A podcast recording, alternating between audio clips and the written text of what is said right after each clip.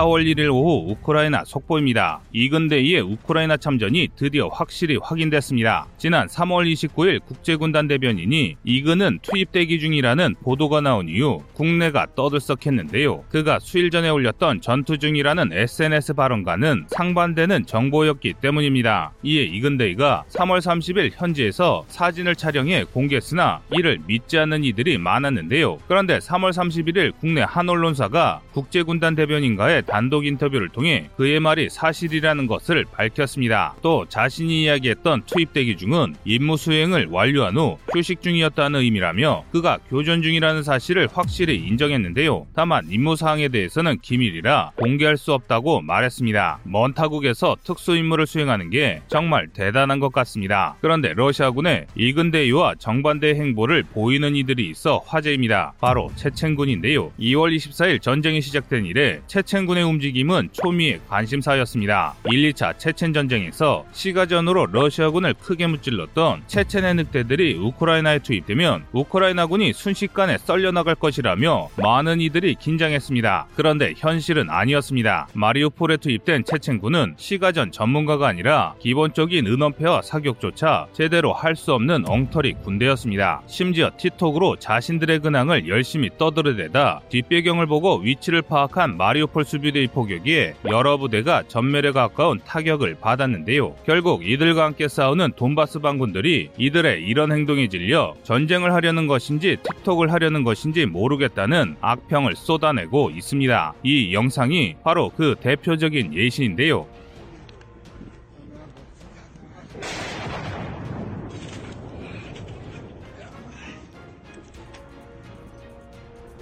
전장 한가운데서 영상을 촬영하다가 저격당한 것으로 보입니다. 다만 워낙 이상한 구석이 많아 전장인 척 조작을 한 것일 수도 있어 보이는데요. 어느 쪽이든 정말 한심하기 그지없어 보입니다. 그런데 체첸군은 어쩌다 이렇게 한심한 군대가 됐을까요? 체첸군이 약화된 것은 체첸 전쟁에서 싸웠던 반너정예가 전쟁 과정에서 목숨을 잃었거나 체첸을 떠나면서 전투 노하우가 제대로 전해지지 않았기 때문으로 보이는데요. 즉 체첸군의 주력인 20대 장병들의 군인들에게 제대로 된 전투 교육이 이루어지지 않은 것입니다. 하지만 아무리 허접한 체첸군이라고 하더라도 러시아군에 완전히 포위된 마리우폴 수비대에게는 심각한 위협입니다. 현재 마리우폴 수비대 주력은 러시아군의 공세에 밀려 점차 해안으로 후퇴 중입니다. 전선에 큰 변화가 없다면 하루 이틀 안에 전멸할 수밖에 없는 상황인데요. 현재까지 알려진 바에 따르면 우크라이나군의 전황은 암울합니다. 자포리자 방면의 우크라이나군이 100여 킬로미터 바깥에서 러시아군이 점령한 여러 여러 촌락을 탈환하는 데 성공하는 등 구원을 위해 노력하고 있으나 아직까지는 실질적인 지원을 할 수 없는 상황인데요. 그럼에도 마리우폴 수비대는 저항을 멈추지 않고 있습니다. 이런 용전이 전해져서일까요? 우크라이나군이 헤르손 방면의 공세에 속도를 붙이고 있습니다. 지난 29일 30일에 걸쳐 반격을 개시했던 러시아군을 격파하고 크리프이리로 진격한 러시아군의 후방을 위협 중인데요. 잘만 하면 다시 한번 포켓 안에 수천 명의 러시아군을 가둘 수 있을 것 같습니다. 그런데 우크라이나군이 노리는 것은 다 무너진 러시아의 패전병들이 아닙니다. 바로 헤르손 북부 노바카호우카의 댐인데요. 노바카호우카의 댐은 현재 우크라이나 남서부군에게 가장 중요한 목표입니다. 헤르손에 위치한 유일한 교량인 안토노프 다리에 폭발물이 설치된 것이 확인된 이상 드네프로강을 건널 수 있는 유일한 교통로가 댐이 건설된 도로이기 때문입니다. 저녁 속보에서는 격전 중인 이지움의 전황과 더불어 러시아군의 숨겨 숨겨져 있던 추악한 실태에 대해 더 자세히 전해드리겠습니다. 이상 꺼리투브였습니다.